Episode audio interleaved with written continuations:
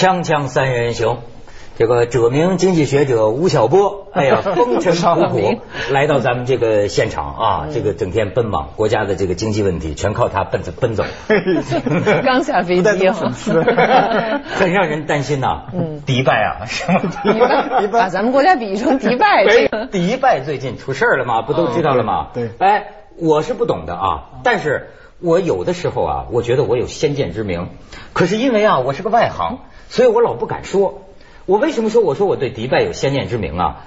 我虽然没有去过，但是我看过凤凰拍的几个关于迪拜的纪录片，七十分钟长的，我就看，但是我当时就觉得我不喜欢这个地方。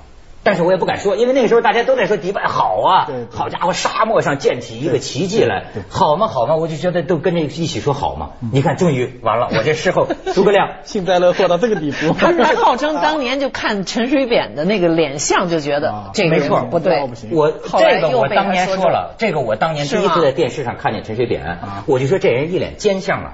当时没人响应我，到最后你想，这涛哥真够厉害。我是说，我这外行啊，我当时看迪拜，我讲老实话，虽然我们台呢去的记者说迪拜好好好，但是我就觉得我不大想去这个地方，因为我觉得首先高楼大厦没什么过瘾的了吧？你你有多高？你能高到天上去？你又能怎么样呢？那那六星级酒店也不让我住，咱也住不起，对吧？而且我就说那个沙漠里。自己建起来的一个一个那个人工岛，对不起，作为海滩风景来说，我觉得那不如去马尔代夫了。你那么一个人工人工，所以你看，当然我是外行，我当时有个印象。但是今天人家说，小波，我不知道你怎么看，说迪拜这个模式这种神话破产了，说是沙上，这我记得有个经济学者叫什么金岩石啊，他说了，他说过去有个成语叫沙上建塔，嗯，这真是沙上沙漠上建的一个塔。到现在看出来，这种大搞建设、高楼大厦不灵了。他他没没那么严重，估计没那么严重。怎么讲？他这一次的问题是，我认为就是基本上美国去年的次贷危机、金融危机以后，他多米诺骨牌一个个倒，倒了一年多，终于倒到倒到他那一块了。啊，对他应该是受整个一个波及，而且他能扛一年多不容易啊，扛到现在，而且他现在呢，他其实迪拜不是说迪拜不是他政府破产，他就说我他是一个老地主家里。一套房子着火了，啊，等于是哎，他等于是比如说我我我欠了他欠了五百亿美金，然后有部分呢现在要还了，他说我现在还不出，那么文涛张老师你们再来，我跟你讲能不能晚三个月还，然后他的历史上从来没发生过这个事儿，所以大家觉得他出事儿了。另外呢，你讲他因为是基本上人类想象力物质文明的一个极致了，个那个迪拜塔对吧？对，没错。见不见见世界最高的塔，人工岛啊什么的。然后呢，他这个地方呢是有一百六十万人口。他那个地方本来的土著人口就十万人，嗯，所以他他当地的人啊，大概只有三十万左右，嗯，那还有一百三十多万呢，基本上都是些金领啊，嗯，那些就二零幺二能够上头等头等舱那个 对对对对对，所以一旦有危机的话，那他们就逃掉了。十亿欧罗一张票，对啊，那你说一百六十万人城市，如果逃掉个六十万人，那房价不跌跌跌的要死，这房价跌了百分之七十嘛。好家伙！但是他这个迪拜这个神话呢，它基本上是石油。变成全球最重要的战略能源以后，它的一个一个结晶体，所以我基本上觉得，它这一次一个危机会不会说彻底就沙上那个塔就倒掉了？不可能，只要石油还是全球战略的储备能源、重要的能源的话，它还会起来，因为石油价格从三十五美金一桶，现在也回到快七十七十美金左右了嘛。但是呢，现在不也有人说嘛，说他们当年就是居安思危，说是说他们的石油呃储量就三十年，嗯，然后说三十年后我们不靠石油，所以才有这个迪拜这个神话这个梦想。可是他不可能，你他说要建一个凭空从沙沙漠上建起一个金融中心来，嗯，对，那么有人讲啊。这个理想可也是中国现在很多城市喊的口号。对，我们要建成区域金融中心，然后多少个亿，现在不都在高楼大厦吗？对，就像人家说浦东 这个数字，我不知道是不是准确，说差不多一半的空置率，但是还在建高楼大厦。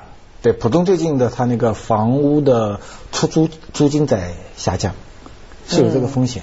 而且我听说，就你们家乡就是杭州，好像说杭州就组团去参观迪拜，然后说服的一塌糊涂，说觉得好像这就是一种迪拜精神，值得我们杭州学习的。我还看到一个材料，不知道是杭州哪位领导是市市一级的领导，好像就是说学的也特别有中国特色，我们就是要学这个迪拜的敢想什么能想呃狂想乱想，就反正只要你能想到的 跟想有关的词儿、形容词儿全用了，只要。把这些想全凑一块儿，我们就能建成迪拜，哎，就能行，是不是？我不知道，这绝对是一个误区，对，都不可能，那不可能。但是这也让人想说，这个迪拜的房地产，呃，其实中国人最关心的还是中国的对中国房地产。对，你知道他说他在大学讲课，对我昨天感觉到 什么气氛？跟我们说，我昨天去那个川大讲课，讲就后来学生提问嘛，就是十个人举手，九个半问你房地产的问题，因为跟他们没关系，他在校园里面嘛。而且有一个女孩子问的问题，真的我昨晚又没睡觉。她就问我一个问题，她说：“当八零年代、九零年代的我们被房地产绑架的时候，你们六十年代、七十年代人该负什么责任？”哎，这个问题，意思很厉害啊！就是这些八零后的呃，啊，就我们还没出校园，已经被房子绑架了嘛？就老子把孩儿子的钱给花了。啊，对啊。哎呦，现在啊，你知道这个这个这个，我我我最近要要不说也得打听房价嘛，我就跟房地产商 有了个饭局去吃饭。我给你讲一个细节，你就看到全民的这种情况啊。嗯。呃，去这个饭局啊，你进这个餐厅，不是有个小姑娘服务员带位嘛？带我去。他可能知道那都是房地产商，他以为我也是房地产商，就代位的这一分钟路路上还问我说：“先生，你说我我问你个问题行吗？”我说：“我说你什么问题啊？”他说：“我可以向银行贷款，然后买房子，将来涨了再卖，这有风险吗？” 我问愣了，你知道？然后我也要投资买房，什么怎么回答他？说 我说你只要真正能买着好房子，就没风险。现在等于是真的全民都被。房子绑架，而且整个国民经济被房地产绑架。而且我跟这些房地产商吃饭，我就发现，包括经济学家在内，全是看涨，对，说肯定涨，而且说即便是会有这个跌，他你只要能守得住，它还会涨过以前的水平。我听说好像小波你的看法就是这样，就五年之内这肯定是要涨，而且要翻一翻，翻一翻。对，我认为我今年年初就是说，可能按今年年初价格算的话，可能，而现在很多城市已经翻一翻了。很多楼盘，它的问题在哪个地方呢？它这个整个房地产呢，现在就很多大家都说你会崩盘，你长得这样子会变成迪拜一样的，那恨不得大家都大崩盘。但我就担心什么问题呢？担心在未来的十年内它也不崩盘。哦，你担心这个？不，而且我认为这是个事实，它实际上不会崩盘。它实际上是不会崩盘。为什么？我也有个疑问哈，就是我们也我也是外行对这个，但是我就记得就是说。对中国这个说，这个已经造房早就造太多了，供大于求，有这么多空房率，很多城市都有这样的现现象。这种评论、这种指责已经有十年了，我觉得。现在怎么到现在它还在还是不崩啊？哎，很多人两三年前就开始要崩崩崩。对，你看崩了吧？现在有两个观点：第一呢，房价至少要崩盘，这一个观点；第二呢，这个中国经济发展要停滞。对。但问题在哪里呢？很可能出现的情况是，十年内房价还是涨。第二个，十年内中国经济还是不崩盘，保八，对，还是能行。但问题在哪里？问题是这个蛋糕越做越大，但是呢，财富呢聚集到越来越少的人手上去。哎，你跟我，我刚才跟他聊了一下，他的意思啊，就是说涨涨涨涨涨涨涨，按说得崩盘。对，他我听他这个分析啊，感觉能形成一个自循环。它能循环。就他提醒大家注意一个装修行业。是吧？和一个什么什么别的行业，就是说你买了房子得装修吧？对，是。我上次听一个房地产商还自豪的跟我说，说我们这个崩盘，我们这个上下游牵涉五十六个行业，对对，是五十六个行业。是是是。他你看，他房子如果他卖掉，或大家现在抢房子以后，一半你就算一半的人吧，你去装修房子，你就买空调、买冰箱、买洗衣机，对，对吧？所有所有的买买地毯，搬新居你还请人吃饭，然后你住住得远的话呢，你还得买辆车子。是啊，就买一个房子，结果带动一大堆的东西，然后呢，你把你所有的生命，未来三十年、五十年的生命，就为了这一堆物质，全部投资在这个里面。而且中国它这个房房地产这个问题是，因为它是一九九八年开始，中国所谓的三驾马车嘛，嗯，一个叫 Made in China，就是中国制造，大量的中国制造，也价廉物美，中国到国外去。第二个呢，政府投资搞城市化建设，搞，城市进。第三个内需部分就是房地产。因为九八年我们国家出台两个政策，第一个就是取消了福利分房，嗯，第二央行出台政策，鼓励按按鼓励按揭贷款，就这个基本上为标志，中国房地产就起来了。然后呢，然后我研究过，就一个国家它如果城市化，我们叫城市化嘛，开始启动以后，大概要多少年？我们看美国也好，日本也好像东亚四小龙也好，基本上三十年。哎，你这说的，我就就我问过一个，就是这是万通的老板，就是冯仑，我记得那这得有好，已经得有呃五六年以上了。他就是说，觉得中国这房地产至少还有二十年的房子可盖，二十年的钱可赚。九八年到现在十年嘛，对，就你按三十年来算的话，房地产还有二十年好弄。嗯，所以所以你你说他要崩盘，真的。很多人都希望它崩，因为造成巨大的贫富差距嘛。对呀，对呀。但是这问题是它是不会崩，而且它这个房地产，你看，如果它一旦起来以后，它有什么正向性呢？这个第一个，老百姓都被绑架了，你就你就每天工作吧，然后你对对，然后然后你那个买了很多家具，那中国中下游全部起来了。然后第二呢，房子建起来以后的话呢，建房子需要钢筋水泥，对，电解铝，一大堆的东西，国营企业央企救活了。不，这个央企管的。你的意思，咱过剩的产能都填填房子装装修上就能呃自己能能啊，而且它它扩大内需啊。对。什么叫内需？你买房子买冰箱不就是内需吗？啊，这逻辑上它是存在，而且从逻辑上还有一说，这是维稳的一个一个，就是说，别你把房人都，你要是都又没房子可买，你又不要付按揭，这人就是人心思乱了，最后你你就没，但是你要是有绑在房子上，你都踏实了。你这就这三十年都在乱闹，对，有恒你有的话就无产阶级，对，没错，乱说乱什么叫惨呢？那就是很惨，对，然后叫然后就增加你的财产性收入。哎呦，这就把你牢牢牵制住。是，锵锵三人行，广告之后见。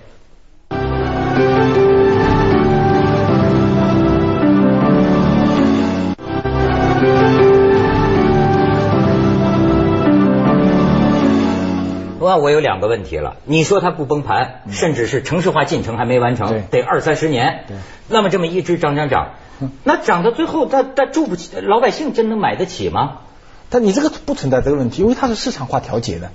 你买不起，你住的北京一环以内买不起，你买到二十环以内以外好了。对，它还会不断的发展。所以这个是市场来调节的，所以买不买得起不是不是问题，不是不是问题，问题是它整个一个房屋它会造成造成它这个财富啊重新被洗盘洗过。就是说，比如说中国改革开放三十年七八年以后吧，我们从做鞋子开始，做袜子开始，老百姓都要富裕是吧？卖甲鱼是吧？卖卖卖卖电器，造房子，那么财富呢是按一定的逻辑在分配的。嗯。但是到了九八年以后出现什么问题呢？房地产一开放以后，马上就出现一个问题，比如说当年的九八年当年的中国的一百个富豪里面，六十五个是房地产开发商。对，是。到现在为止排在全中国一千名的里面，百分之六十以上是房地产开发商，就财富开始往地产集中，就变成老百姓辛辛苦苦赚的钱，全部通过土地的方式，对，还给了开发商，另外还给了谁呢？还给了地方政府，政府嘛，土地出让土地是是他拿的嘛？那现在现在地方政府呢被土地绑架，对，因为国家社科院的统计数据来看的话，现在中国的基本上。呃，县级以上政府，它的财政的收入啊，百分之三十以上是来自于土地转让金的。哎呦，我那天还看到一个数字，说上海这个土地转让金，听说是最高的，日进。二点几个亿，一天进两个多亿，一天进两个多亿。对，这家伙，我也是在饭桌上跟有的企业家聊天啊，他们就说这个中国企业家怎么这形象都不好，他们也觉得好像就是被这个房地产的这个这个恶劣的形象把我们全带坏了。他说我们就是比如说卖点家用电器的，呃，餐饮的，做实在，我们真的是一一点一点挣来的钱，血汗钱呀。我们这盈利率最高的也就百分之一顶多。他说那房地产你这那才叫暴利产业，那百分之二十。后来我问我问问别的人说房。你这也太小看我们百分之二十，我们都是百分之二百，对，都有，就空手套白狼。你因为他这个贷款从土地到最后盖起来，预先就卖，这几乎就都什么都不用。不是，但是我又听了好多经济都在说嘛，说是你照你这么说，房地产业真的就是经济发展支柱了，对，带动这这这整个咱这问题解决了，还能一直不会崩盘。一直经济往前迈进，是的。那他好像又是有么经济学都是靠靠这个不健康呢？他很不健康嘛，他财富分配不平均嘛。你比如说一个一个一个四川大学的大学毕业生，他毕业以后他的工资才两千三千块钱，他怎么赚钱也没办法在成都买房子。对。所以他未来的二十年、三十年、四十年就透支给一套房子了，然后他就他这一辈子被绑架，然后他说我怎么买得起房子呢？我昨天给他们出一个主意，我说只有一个办法，什么办法呢？向你的父母要首付，向父母要首付，啃老族。啊！你你先一百万的房子，你先三十万四十万先让父母要，然后你付按揭，嗯，这个是唯一可行的。现在八零后、九零后，这一来就是他把爹娘也给绑住了。那这更不公平，我就觉得上房老下房小。对，这这一点也不公平啊！你等于把两代人都绑架。对啊，那我要我我这一个外行的这个奇想，可能完全说歪了。要我说这解决这办法，一个是现在不是租售比已经到了不合理的程度，那我不买行不行？我就租，不是租金便宜吗？我付二十年租金也比这个买这个房子要要买这个要少。那这样的话，如果大家都走这条路的话，那房价是不是就下来？再一个是不会这样，大家是我就所以说这一个，另外一个就是说，嗯。就像你刚才说迪拜，其实最后它也不是一个大泡沫下来以后，我听说那迪拜的小老百姓也没受那么大影响。嗯，就是说真的，如果它这个嗯房价给拉到那么高了，其实最后这些投机买房的也好，还是什么买房的，都是一些富人。你不管他是煤老板还是什么港台的什么外资外国人进来买，其实到最后这个泡沫就是说这么肥的一个泡沫，其实绑架的最多就是风险最大的。等它泡沫一旦被挤干的时候，是那些最富有的。阶层是不是？那真真的做那个住那个廉租房的或者是优惠房的人会受那么大影响吗？对，但问题是，房地产未必有你想象的那么大的一个泡沫。现在可怕的又没有未必有你那么大。为什么中国第一，它城市化没有完成；第二，你想中国每年有七百多万的大学生，嗯，每年分配要留在城市里面，然后每年还有那么大西部的几千万人、几千万人从农村里以后跑到北京，还肯回去吗？对对，跑到广州，就事实上它还是个供不应求，对，还是供不应求，它还是因为走所谓城市化浪潮嘛，它会不断的消化。比如说咱们觉得，因为现在的房价涨，很可能是很大的一个原因是零八年整个一年压掉，现在是报复性的上涨，对，报复性上涨，然后地方政府又要缺钱，拼命把土地价格抬得很高，嗯，这样这样造成的一个泡沫。但你很可能会出现什么情况呢？两年内它就被消化掉了。就那还是就是，不管是从父母那儿借，还是从把自己你还觉得你还是涨了，你还是买得起，而且你还觉得得赶快买，再买更贵。对。那但是这是很不公平的一件事。它就是不公平啊！它就整个被透支掉了。然后，然后现在等于什么呢？比如说，现在八零后、九零后，他的生命被房地产给透支掉了，是吧？二三十年、三四十年，他就可能为套房子工作了。地方政府把他的财政给透支光了。嗯。因为能好的土地都卖完了嘛。是是。对，下一任市长。拿什么没地可出让了？他现在只有靠土地才能够。那如果是这么多人都在看出来，就是呃老百姓也好，还是经济学家，很多人都在觉得这是一个畸形的现象，是不公平的现象。那要你说的话，嗯，你觉得解决之道在哪？我认为他这个毛病在哪里呢？中国房地产的问题啊，不是它贵和不贵啊，买不买得起的问题，它在哪里呢？在于地方做地方政府和中央政府的财政收入的问题。这个跟基本上一九九四年的分税制。造成的。分税制，分税制，嗯，就是分税制造成一个什么什么一个造成一个什么一个结果呢？就中央政府收了百分之六十的税，嗯嗯，然后呢，他干百分之四十的事儿，他另外二条叫转移支付，嗯，然后地方政府呢收了百分之四十的税，他干百分之六十的事儿，而且中央政府还把很多的那个他该他承担的一些责任，比如说九年义务制教育，嗯嗯，比如说医疗医疗保障制度，比如说一些社保社保的一些制度。按道理这应该中央政府来承担的，现在都交给地方政府。嗯，然后呢，再然后呢，屁股后面再给你拿根鞭子，叫什么？叫保爸。保爸。你你 GDP 你得保，你得啊，你得只能卖地了。对。所以九八年以前的时候，我还在当记者嘛。嗯。各个沿海很多的县一级政府啊，工资都发不出去，公务员啊都打白条。九八年以前，九八年以后都很很富，为什么？就靠土地卖钱嘛。哎呀。要城市经营。但是如果你想想看，如果地方政府现在还是分税制这个模式的话，它的百分之三十的收入持续要从土地中获取的话，它怎么办？对，那这是一个制度，而且是中央政府，那他收了百分之六十的税，他其实应该用这些税去做造，比如说公公益房，就他转移嘛，对他一个他其实应该多做这些，对啊，所以现在是不够，对，现在吴敬琏也好，比如说现在到世行的林毅夫也好，他们很早就开始反思这个分税制，就分税制好处在哪里呢？好处在于中央权力变得很大，集权很大，那另外呢，地方的积极性很大，经济可以发展。但一个制度十多年以后，它就要被修，需要修正嘛？嗯，要修正。那现在就是毛病已经出来了，大概五六年前毛病就大家就看出来了，要需要修正。比如说转移支付部分，就是你中央多收的钱该怎么分怎么分配？对对，十多年了，居然没有制度的，你知道吧？应该做，所以就变成跑步前进。所以说，为什么发改委门口那个连打印机的纸都很贵呢？因为他没有制度嘛。你愿意你跑的勤快一点，多请点吃饭，多会叫一叫，你就可以把那个钱多拿点走。它就问题的地方。然后呢，地方政府就被土地问题。所以啊，我跟你讲，这个民间的段子啊，它有点智智智智慧。我我我知道了。不是不是，我跟你说，这也是人开玩笑，谁不咱咱咱们有点娱乐精神啊？就是大家说预备唱。没没有房地产就没有新中国，没有房地产就没有新中国。房地产它忽悠就能活，房地产它一心救中国，它只给了富人圈钱的门路，他引导政府走向富足，他坚持了疯涨八年多，他改善了官员的生活，他构建了升官 GDP，他收取了税费，好处多。没有房地产就没有新中国。对，他这个 真还可能讲到了事实的一部分，很可能在。未来的十年内，中国内需靠房地产来拉动。嗯，中国的房地产还可能繁荣八年、十年。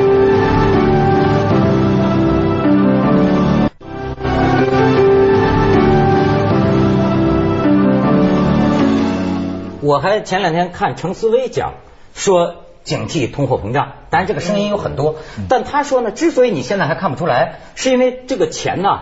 被这个楼市和股市吸走了，他的意思，将来要是这个钱释放出来，就有通货膨胀的危险。可是我今天听小波说，通货膨胀已经来了。对我认为，从今年七月份开始，基本上通货膨胀已经不是预期了，已经是我们生活边的一件事情。现在唯一我觉得看不看不到的，大概就是国家统计局的那个报告里面，你只有百分之零，还负的零点八、零点六啊。至少从老百姓来讲，比如说我们家的酸奶都贵了。我们家的苹果都贵了，我们家的猪肉都贵了，我们家买的房子都贵了，是不是过这些日消费？水也贵了，电也贵了，就什就老百姓通货膨胀什么意思？就说我花了一百块钱，我去年可以买的这些油米酱醋盐煤气，我现在能买能卖多少东西？所以说我就不明白，像你像他跟跟跟跟跟我们预示的这种可能，就一方面中国经济你可以看到它不会崩盘。它还会这个保持高增长，一直保持十年二十年。但是另一方面呢，又极大的不公平。公平。改革开放的这个成果，老百姓住不起房子，买不起房子。所以什么叫社会主义？社会主义就是要是一个公平的一个市场经济。就我们市场经济讲的很多，所以所以中国经济这些年来讲，我的发展不是问题。接下来为您播出《问题是怎么样公平？二零一零》。